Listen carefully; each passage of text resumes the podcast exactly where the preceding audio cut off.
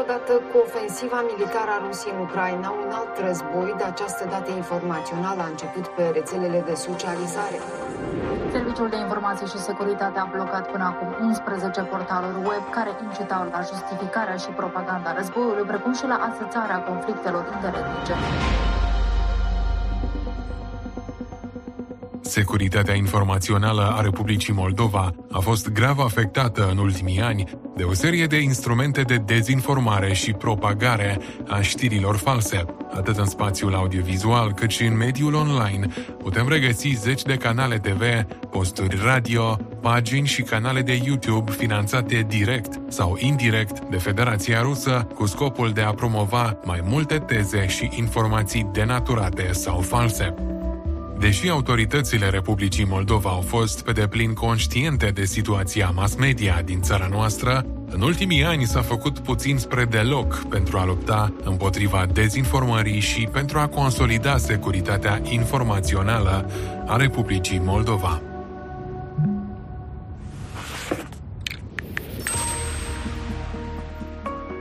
Россия правильно говорит, что там один бандитизм, терроризм, эти, как их, бандеровцы.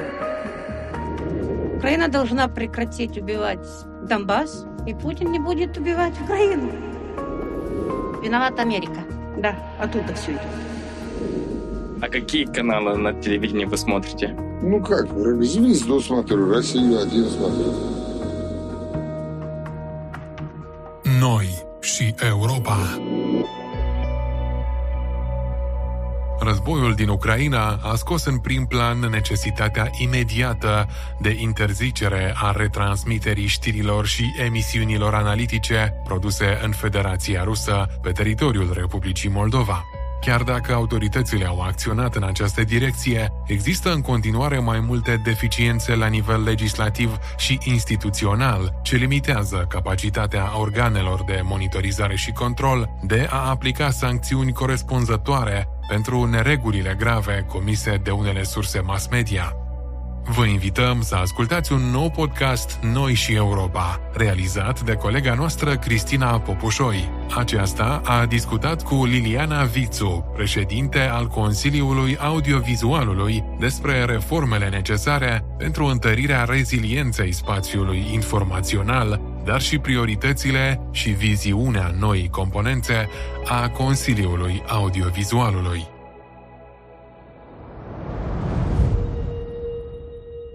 Doamna Vițu, bun găsit la podcastul Noi și Europa. Bine v-am găsit! Aveți o misiune complicată acum la Consiliul Audiovizualului, în special din cauza războiului din Ucraina, care, iată, se răsfrânge și asupra presei din Republica Moldova. Mulți dintre noi, ca jurnaliști, am simțit cumva această perioadă fiind foarte tensionată. Am muncit și continuăm să muncim aproape la minut uneori cu actualizări. Uh, îmi imaginez că e complicat și pentru dumneavoastră și colegii dumneavoastră care monitorizează această situație. Dar în timp ce cei mai mulți dintre noi încercăm să ne facem munca bine, există însă și instituții media din Republica Moldova uh, care au încălcat de mai multe ori legislația. Uh, nu s-a vorbit despre acest război din Ucraina sau a fost prezentată o imagine distorsionată a agresiunii militare a Federației Ruse în țara vecină. Câteva posturi au fost și amendate. Doamnă Vițu, spuneți-ne, aceste amenzi pe care le-a aplicat Consiliul Audiovizualului, aceste avertizări pe care le-ați făcut publice, au schimbat cumva situația editorială de la acele posturi de televiziune? Într-o anumită măsură au schimbat, pentru că noi am uh, făcut monitorizări și înainte ca să înceapă războiul, uh, noi am monitorizat, de exemplu, perioada 11-15 februarie, inițial, și atunci am trecut prin sita monitorizării 5 posturi care erau în top 5 în studiile de audiență, după care am mai adăugat un al șaselea post din Federația Rusă, sau care are preponderență retransmisiuni din Federația Rusă, la această monitorizare. Un alt val de monitorizări a ținut de perioada 21-22 februarie, când a fost pus pe post și difuzat discursul președintelui Federației Ruse la anumite posturi, uh, fără context, fără analiști, fără ca să fie echilibrat cumva cu alte opinii uh, acel discurs și iată, abia când a venit uh, uh, al treilea val de monitorizări deja uh, uh, vizând primele zile de război, noi am remarcat anumite schimbări și aceste schimbări au constat în faptul că trei posturi au renunțat la retransmisiunile din Federația Rusă. Deci din prima zi de război au renunțat să mai retransmită și s-au rezumat la conținuturile locale. E această autoreglementare un rezultat al monitorizărilor pe care le-am făcut noi de dinaintea războiului, dar deja când lucrurile se precipitau și când deja deja era clar că situația în regiune e tensionată. Noi atunci am numit o criză de securitate din regiune. Nu știu în ce măsură putem noi să spunem că da, e, e legat doar de monitorizări sau că a fost și decizia lor editorială, această prudență, noi am numit-o o prudență editorială, dar iată, această schimbare a avut loc și noi în acel moment am constatat că există o, o astfel de decizie și abia pe 2 martie, prin decizia CSE, astfel de uh, conținuturi au fost suspendate. Deci o situație era deja pe piața audiovizualului cam de o săptămână de zile. Asta e un, un, un lucru pe care noi l-am remarcat. Acum, revenind la amenzi, pentru că lumea e nedumerită și împărtășim această nedumerire, oamenii chiar sunt nedumeriți de ce se merge la avertizări și la amenzi și nu la măsuri mai drastice. Și aici se impune o precizare. Decizia CSE a Comisiei pentru Situații Excepționale din 2 martie vizează conținuturile retransmise. Deci ele suspendă retransmisiunea programelor din țări care nu au ratificat Convenția Europeană privind televiziunea transfrontalieră. Deci dacă anumite programe informative, talk show-uri de analiză au fost produse în țări care nu au ratificat această convenție, aceste conținuturi nu pot fi retransmise în Republica Moldova iarăși cu excepția filmelor și emisiunilor de divertisment, dar care nu au un conținut militar. Iar în ceea ce privește conținuturile locale, programele de știri produse de posturile noastre care au licență de la CEA și care sunt posturi e, din Republica Moldova, aici, în continuare, rămâne valabil codul pentru servicii media audiovizuale. Iar acest cod stabilește cum anume CEA poate să reglementeze. Deci, dacă s-a depistat încălcarea pentru prima dată și nu este una serioasă sau, cum să spun așa, ea este serioasă, dar ea este pentru prima dată și pentru prima dată e sancționat pe, pe un anumit, de exemplu, aliniat din articolul 13 care ține de informarea corectă, atunci trebuie să încep cu o avertizare. Și iată, am avut o astfel de situație la ultima ședință când am dat 5 avertizări radioului Hit FM și 5 avertizări radioului ALA pentru conținuturile preluate de la Sputnik Moldova pentru perioada 24-27, deci iarăși primele trei zile de război, pentru reflectare unilaterală și tot așa cu etichetări și multiple încălcări. De ce am dat avertizări? Pentru că ei nu au mai fost monitorizați până atunci. Și atunci, nefiind monitorizați, noi am început de la zero ă, în privința acestor furnizori. Alți furnizori care au mai fost monitorizați și s-au depistat la ei încălcări pe articolul 13, anume alineatul, un oarecare aliniat, fie că este, ține de rigoare și acuratețe, fie că ține de bună credință, fie că ține de formarea opiniei publice, echilibrată, da, de echilibru de opinie, acolo deja se poate trece la o a doua treaptă. Deci articolul este așa construit instruit că trebuie să mergi pe trepte. Aceste sancțiuni sunt sancțiuni graduale. Trebuie să ții cont, în primul rând, de postul respectiv, dacă este unul național sau local, de impactul pe care îl poate avea, dacă a fost doar o știre sau dacă a fost o emisiune de o oră. Pentru că una este să dai, nu știu, cum am avut noi iarăși la NTV, de exemplu, ia v-am Nipetea Rusche Sensații, unde au fost 52 de minute, o emisiune întreagă de abu- care a abundat de tot ce vrei, toate tehnicile de manipulare și de încălcare, și alta este o știre în care nu a fost echilibrată cu a doua susă. Deci trebuie să ținem contul și de gravitate și la câtă lume a putut să ajungă această știre care a încălcat codul, da? Dacă este la prima sau nu este la prima. Și iată așa începem cu avertizările, după care cu o amendă de la 5 la 10, după care 10-15 și tot așa, până când poți să ajungi eventual la suspendare. Suspendarea înseamnă că noi, în decizie, trebuie să spunem pe câte perioade este suspendat, nu știu, o lună sau trei luni, în ce fel încălcarea poate fi remediată, da? Și apoi, dacă și după suspendare constatăm că se insistă pe încălcări, abia atunci putem ajunge la revocare.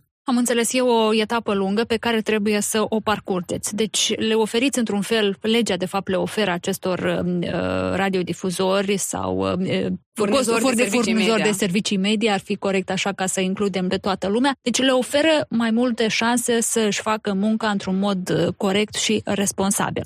Așa a fost conceput codul uh, pentru ca, indiferent de ce fel de cea avem, un cea de bună credință sau un cea de o credință mai, mai puțin bună sau un cea la cheremul unor interese sau un cea care își face munca independent, ca acest cea să nu poată să uh, comită abuzuri, da?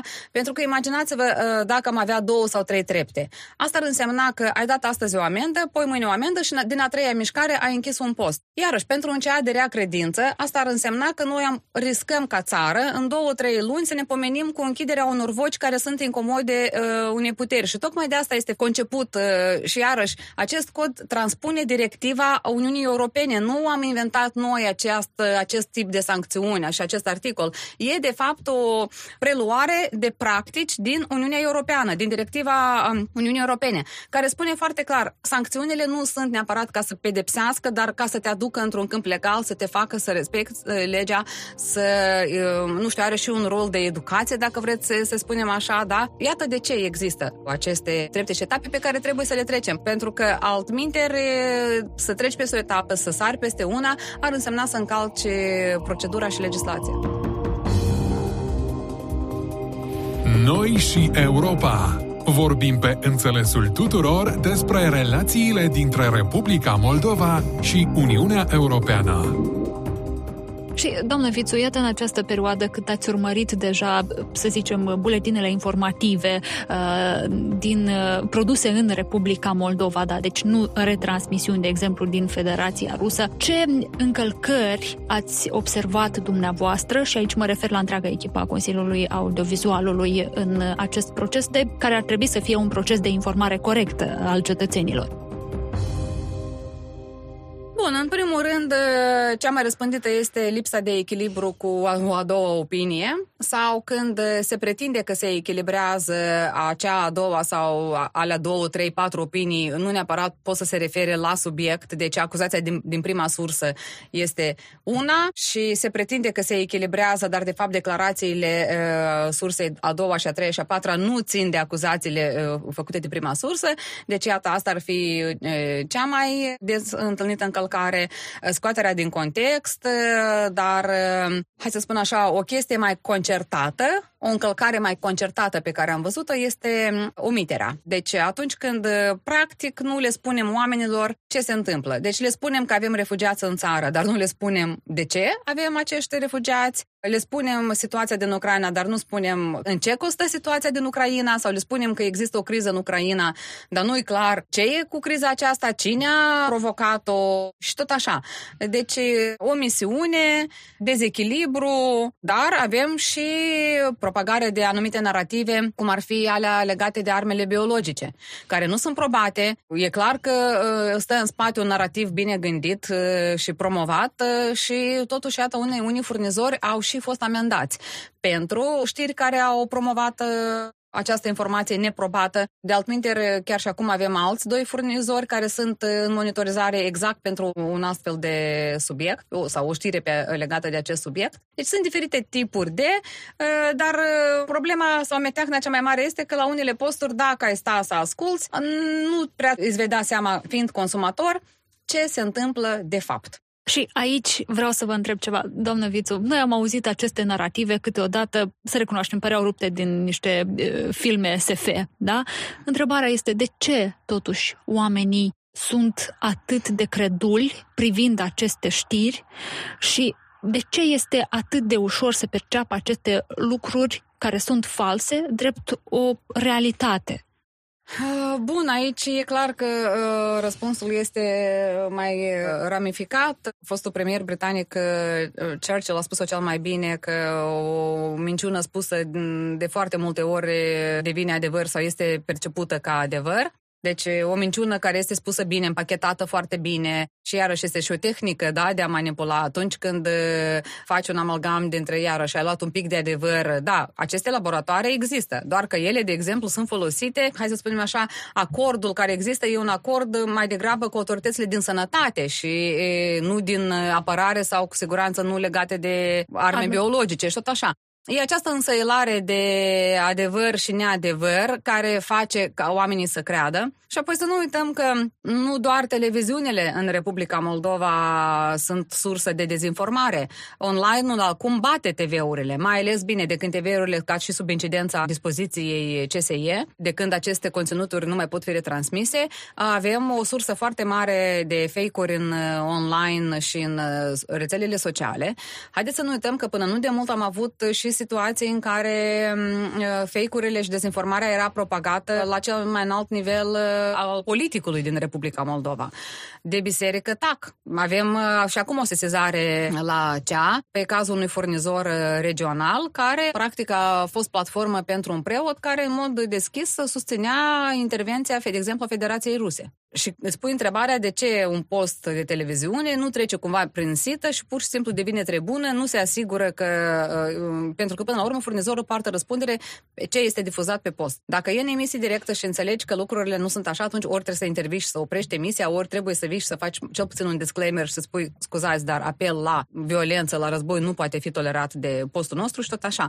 Deci, uh, când ai uh, o școală în care gândirea critică abia se înferipă, noi avem avem aceste cursuri de educație mediatică sau se, uh, curiculul deja ține cont și de gândirea critică și se schimbă un pic uh, felul în care copiii sunt uh, instruiți și educați, lucrurile astea dau roade în timp. Nu se întâmplă peste noapte. Exact ca și cu sancțiunile pe care le dăm noi. Astea sunt menite să dea, să producă efecte în timp. Pentru, să spun așa, o formulă rapidă, nu avem cum să livrăm de pe azi pe mâine, atunci când începi să mergi pe anumite proceduri, să construiești niște valori și tot așa. Deci, astfel de lucruri, rezistența, gândirea critică, e nevoie mult mai mult decât de o televiziune. Bine, eu nu vreau să acum să zic că televiziunea nu a avut un rol, e clar că a zombat și e clar că a manipulat, dar nu e, din păcate, doar televiziunea factorul care, iată, după cum ziceați, îi face pe oameni creduli. Pentru că mă, mă tem că pentru o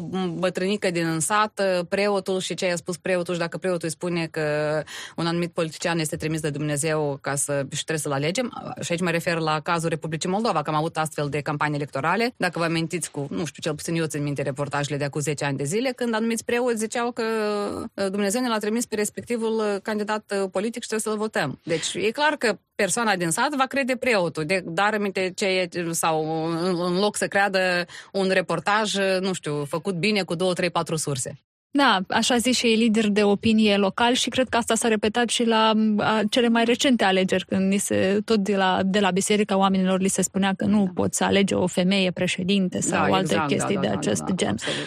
Bun, și în timp ce în localitățile, să zicem, mai îndepărtate din Republica Moldova, poate nu doar televiziunile sunt cele care uh, promovează falsuri, unele televiziuni, mm. ca să fim mai exacti, și nu doar, așa zici, și uh, lideri locali, lideri neformali locali, sau poate formal normal uneori. Mai avem și internetul, online-ul, cum spuneați dumneavoastră, care, slavă Domnului, e bun în Moldova, uh, doar că avem și foarte multe portaluri care răspândesc știri false. Se întâmplă chiar să nu știm cine se află în spatele acestor portaluri de știri. Doamnă Vițu, ce putem noi să facem, ce puteți dumneavoastră să faceți în acest context? Pentru că știm că nu există încă reglementări pentru uh, mass media online, dar totuși ea uh, da, este... ele nu există nici măcar la nivel european, nu există. Uh, la noi, deci codul nostru a serviciilor media audiovizuale ține de TV și radio. Prin urmare, CEAUL acum nu este instituția care reglementează online-ul în Republica Moldova. Noi vedem o oportunitate să începem să reglementăm site-urile televiziunii televiziunilor și a posturilor uh,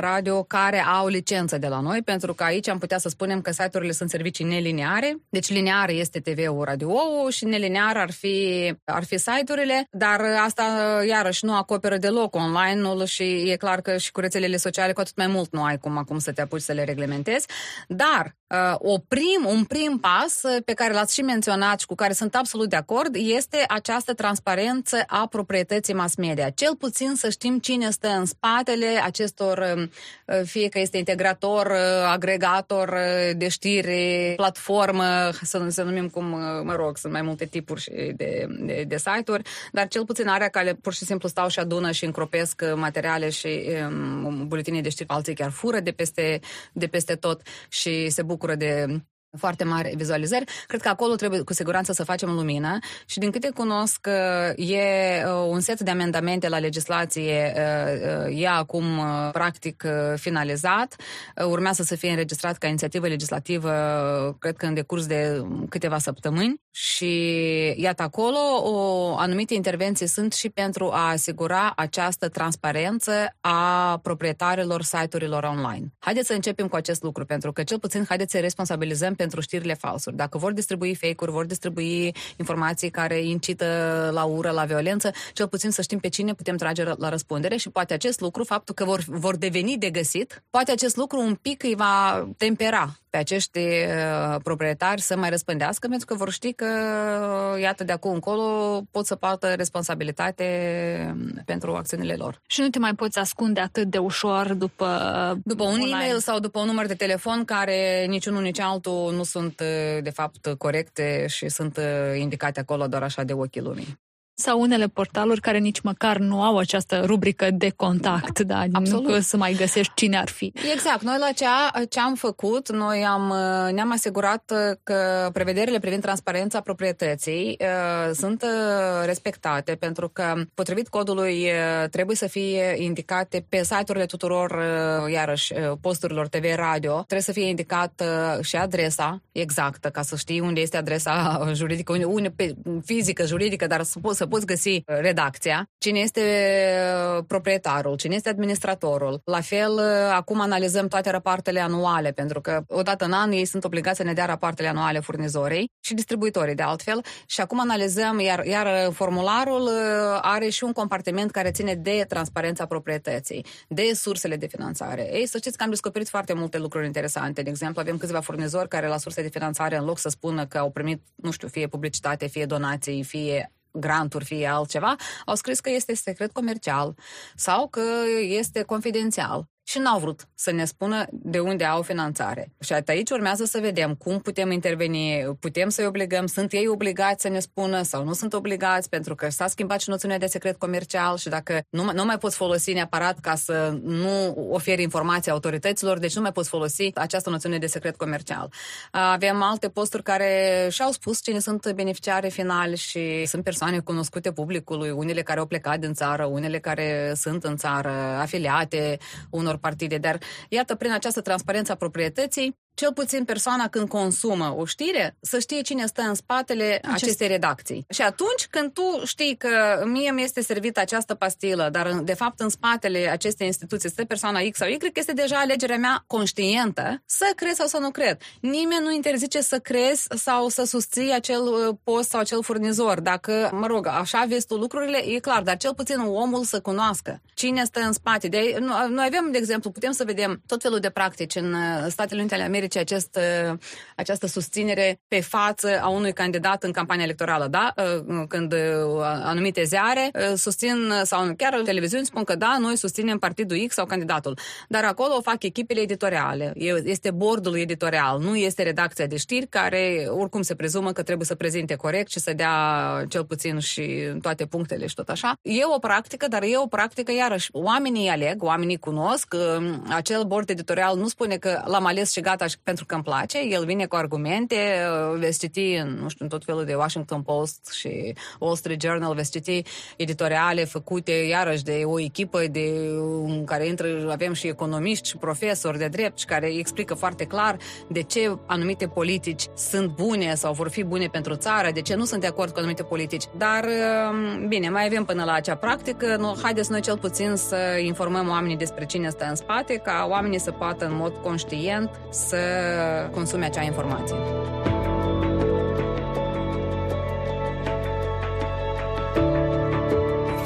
Noi și Europa, pe înțelesul tuturor despre relația cu Uniunea Europeană.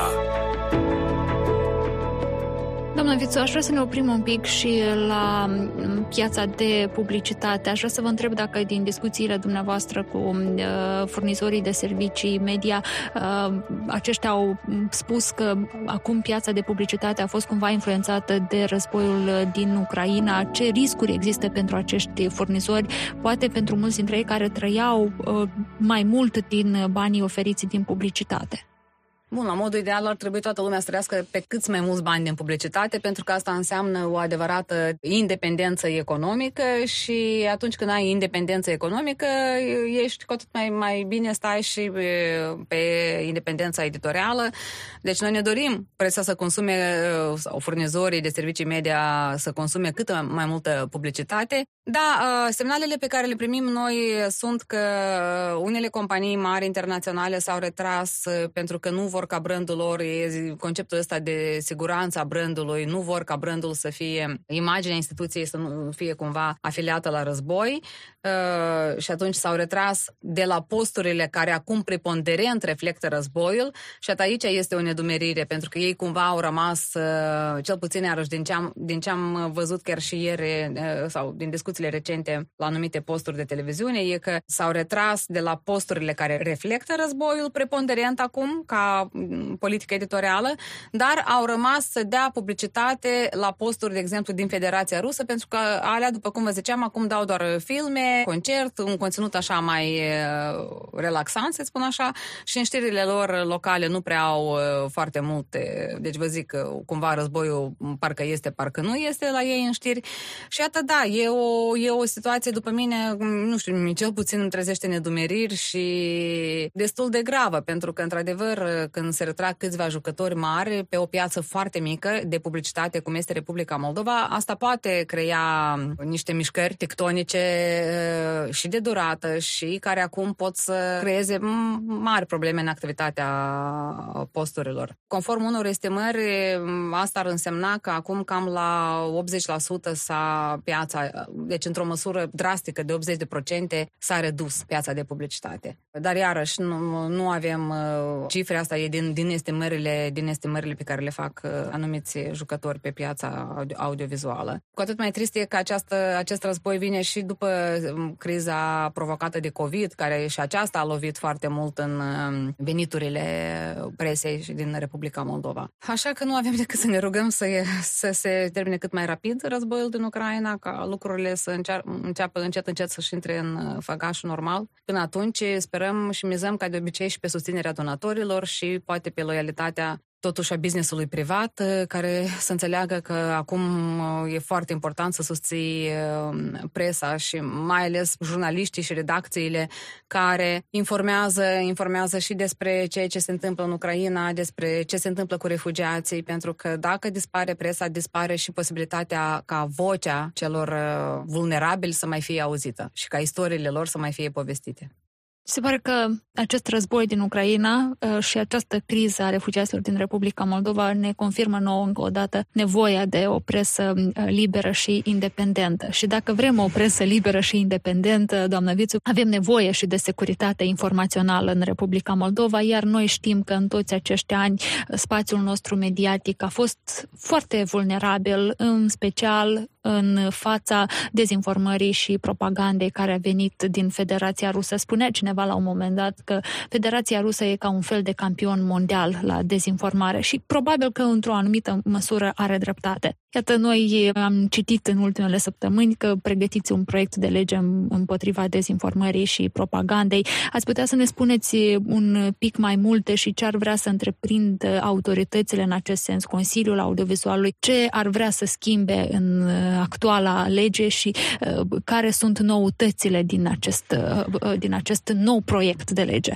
Bun, nu pregătim noi pentru că uh, noi, uh, ceaul nu are dreptul la inițiativă legislativă, poate să vină în schimb cu propuneri și atunci când este solicitat uh, și în cadrul legal vine cu aviz, iar când este solicitat, hai să spun așa, pe direcții de politici, poate să vină cu o părere în virtutea experienței sau expertizei pe care o are. Este același, nu este o lege pe dezinformare sau pe propagandă, este același set de legi la care m-am referit în discuția noastră, care se pregătește și de care ziceam că în două, trei săptămâni ar putea să intre în vigoare. Și da, acolo se vine cu o completare la codul serviciilor media audiovizuale. Sau cel puțin ă, asta era, hai să spunem așa, la nivelul discuției incipiente era să se introducă o nouă noțiune de dezinformare în codul serviciilor media audiovizuale și respectiv să fie completat acel articol cu sancțiuni pentru dezinformare, dar aici poate nu neapărat cu toate acele trepte de care ziceam, de avertizări și 5 la 10, pentru că dezinformarea fiind recunoscută ca o încălcare încălcare destul de gravă, poate ar trebui să fie recunoscută la nivelul încălcării de discurs de ură, ca gravitate, și acolo și aici ar putea să fie și sancțiunile, nu neapărat în 5 trepte, dar poate în 3 trepte, da?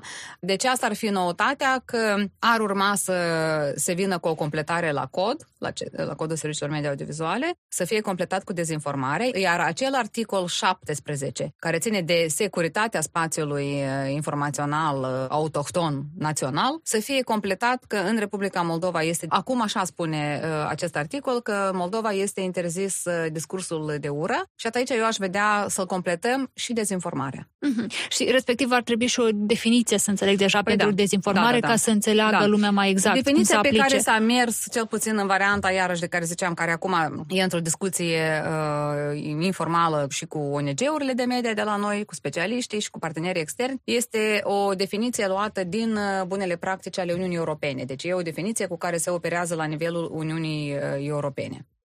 Noi și Europa.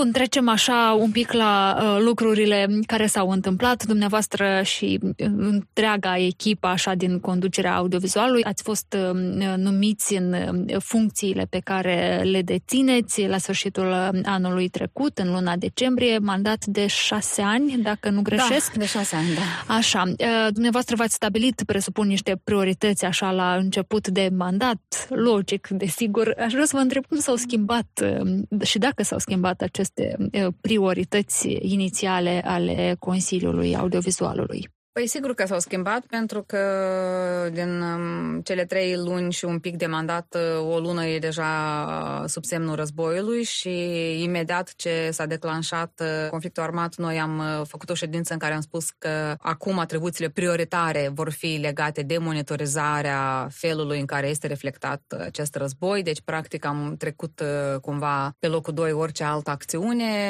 de-a noastră, mai ales acțiuni care țineau, nu știu, și de alte sesizări și de monitorizarea altor domenii. Urma să declanșăm și reorganizarea ceaului, dar cred că acum vom aștepta totuși până când um, se liniștesc și până când pacea este instaurată, până revine pacea în, în Ucraina. Prioritățile noastre se regăsesc și într-un plan de acțiuni pe care noi l-am făcut pentru anul acesta, tocmai ca să cunoască toată lumea ce ne propunem să, să facem. Ce să vă zic? În primul rând, am constatat o stare deplorabilă în ce privește dotarea tehnică, practic o inexistență a unei baze tehnice, nu avem soft la monitorizare, servere de stocare a înregistrărilor, lucrurile astea sunt lipsă și atunci ești cumva la cheremul furnizorilor, dacă vor să-ți dea înregistrările, ți le dau, dacă nu, nu. Și am avut de altfel situații când unii furnizori, cred eu, din rea credință au ales să nu ne prezinte înregistrările ca să evite o sancțiune mai mare, pentru că dacă nu prezinți înregistrările, poți fi sancționat între 5 și 10 mii de lei. Ori dacă ești sancționat deja repetat pentru o încălcare, poți să iei o amendă mai mare. Și am avut astfel de situații regretabile care arată încă o dată cât de important este să ai toate lucrurile foarte bine puse la punct la tine acasă pe partea tehnică.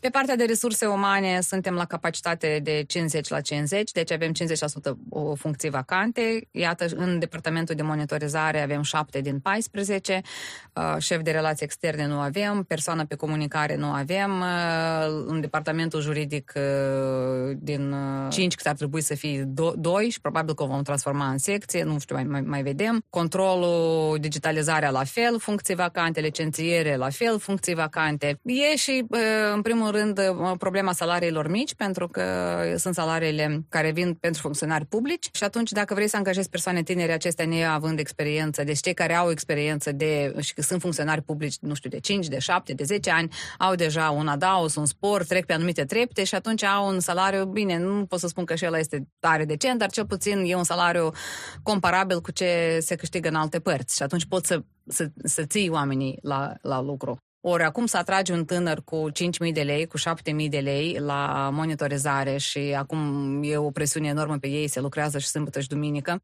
E cam complicat, motiv pentru care am făcut și o reorganizare, am încercat să rezolvăm problema să mai um, reducem funcțiile care sunt rău plătite, prost plătite de tot și mai bine să mai majorăm salariile în altă parte. Am mai schimbat un pic și statutul monitorilor să fie de fapt controlori, pentru că având funcția de controlor poți să ai un salariu din start mai mare. Deci lucruri s-au făcut, mai puțin s-a vorbit despre ele, s-au făcut, dar iată că a venit, uh, după cum vă ziceam, războiul și atunci multe, multe au fost uh, suspendate, puse pe pauză și deja le vom relua um, când va fi liniște și bine.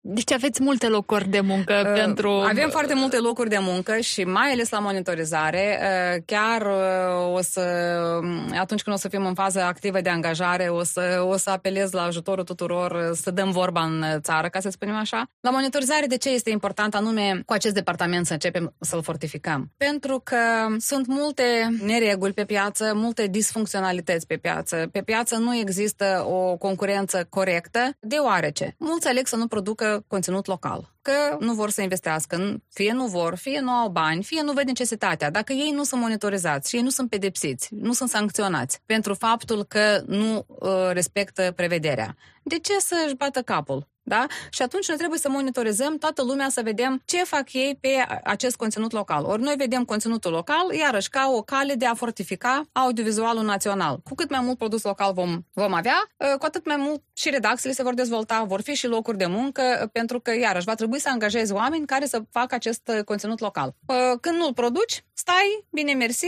cu retransmisiuni, respectiv nu se dezvoltă piața. Și acum, ca să facem o monitorizare a tuturor televiziunilor, imaginați-vă, e vorba de 60 de unități, peste 60 de unități la TV și cam atâta în, în radio. Deci, ce volum de lucru trebuie să fie acest volum?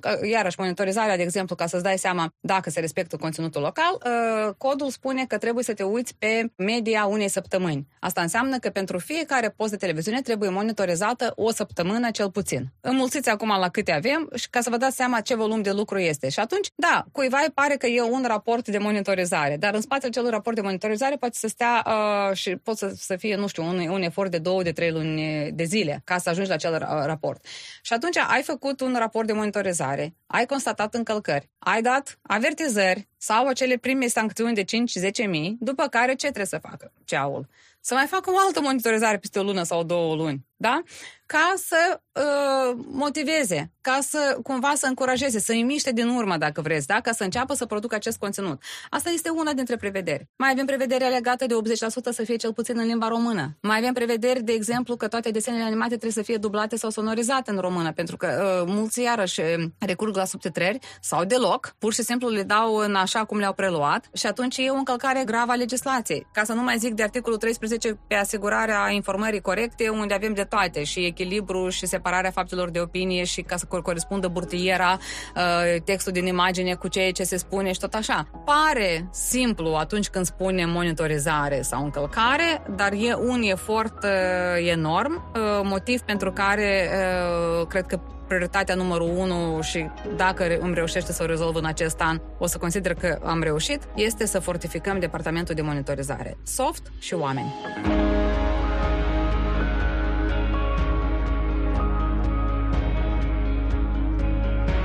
Noi și Europa, pe înțelesul tuturor despre relația cu Uniunea Europeană. Și, doamnă Vițu, să sperăm că pacea se reinstaurează cât mai repede în Ucraina și criza se atenuează în regiune, inclusiv în Republica Moldova. Că dumneavoastră reușiți să vă fortificați, iată, acest departament de monitorizare și ne-ați explicat de ce este atât de important. Acum, dacă, iată, aceste lucruri ipotetic și sperăm că se vor întâmpla, ce practici credeți ar putea să fie implementate în Republica Moldova, practici audiovizuale din uh, experiența Uniunii Europene, europene sau din experiența internațională ar fi potrivite pentru spațiul nostru mediatic și credeți că ar fi uh, bune ca să le punem aici în practică? După cum am zis, uh, acest cod nou al serviciilor media audiovizuale care a intrat în vigoare în 2019, uh, el a fost adoptat în 2018 la final și a intrat în vigoare din 2019, el tocmai transpune directiva Uniunii Europene. Prin urmare, dacă aplicăm codul, putem spune că aplicăm bune practici. E adevărat că mai avem uh, foarte mult de lucru pe ce înseamnă, de exemplu, discurs de ură, pe monitorizare de alegeri. Practic, trebuie să luăm fiecare articol în parte și uh, tot ce înseamnă protecția minorilor, a copiilor, imaginea copiilor, cum sunt reflectate persoanele cu dizabilități sau anumite grupuri vulnerabile. Deci, bunele practici sunt în creșterea nivelului produsului mediatic. Da? Cum se scrie? E un limbaj inflamator sau din contra? E un limbaj care promovează coeziunea? reflectăm stereotipal sau reflectăm uh, așa încât uh, respectăm decența acelui grup uh, sau acelei victime. Da? Noi suntem de altfel într-un dialog destul de strâns cu Consiliul Europei tocmai pe acest discurs de ură ca să venim să, să avem noi ghidul nostru sau metodologia noastră cum noi vom monitoriza acest discurs de ură. Uh, la fel lucrăm foarte strâns cu CECul și cu, iarăși, cu partenerii ca să vedem cum vom monitoriza alegerile, pentru că uh, începând cu anul viitor vom avea deja cam în fiecare an, intrăm în deja în, în anumite cicluri electorale. Deci, practicile, ele există, noi știm ce avem de făcut. Ne trebuie doar forțe, echipă, oameni, resurse și liniște și pace ca să uh, le punem pe toate în aplicare și dacă ne reușește, și sunt sigură că ne va reuși, atunci sunt sigură că într-un an de zile audiovizualul nostru va arăta altfel, cel puțin în ceea ce ține de regulile de joc, terenul și va, cred că va fi un teren mult mai propice pentru dezvoltarea audiovizualului în Republica Moldova. Noi și Europa. Vorbim pe înțelesul tuturor despre relațiile dintre Republica Moldova și Uniunea Europeană. Ați ascultat podcastul Noi și Europa, dezvoltat de către Institutul pentru Politici și Reforme Europene și Fundația Friedrich Ebert Moldova în parteneriat cu Radio Chișinău și Zugo. Nu uitați că ne puteți găsi pe platformele de podcast și ne puteți audia în emisie la radio.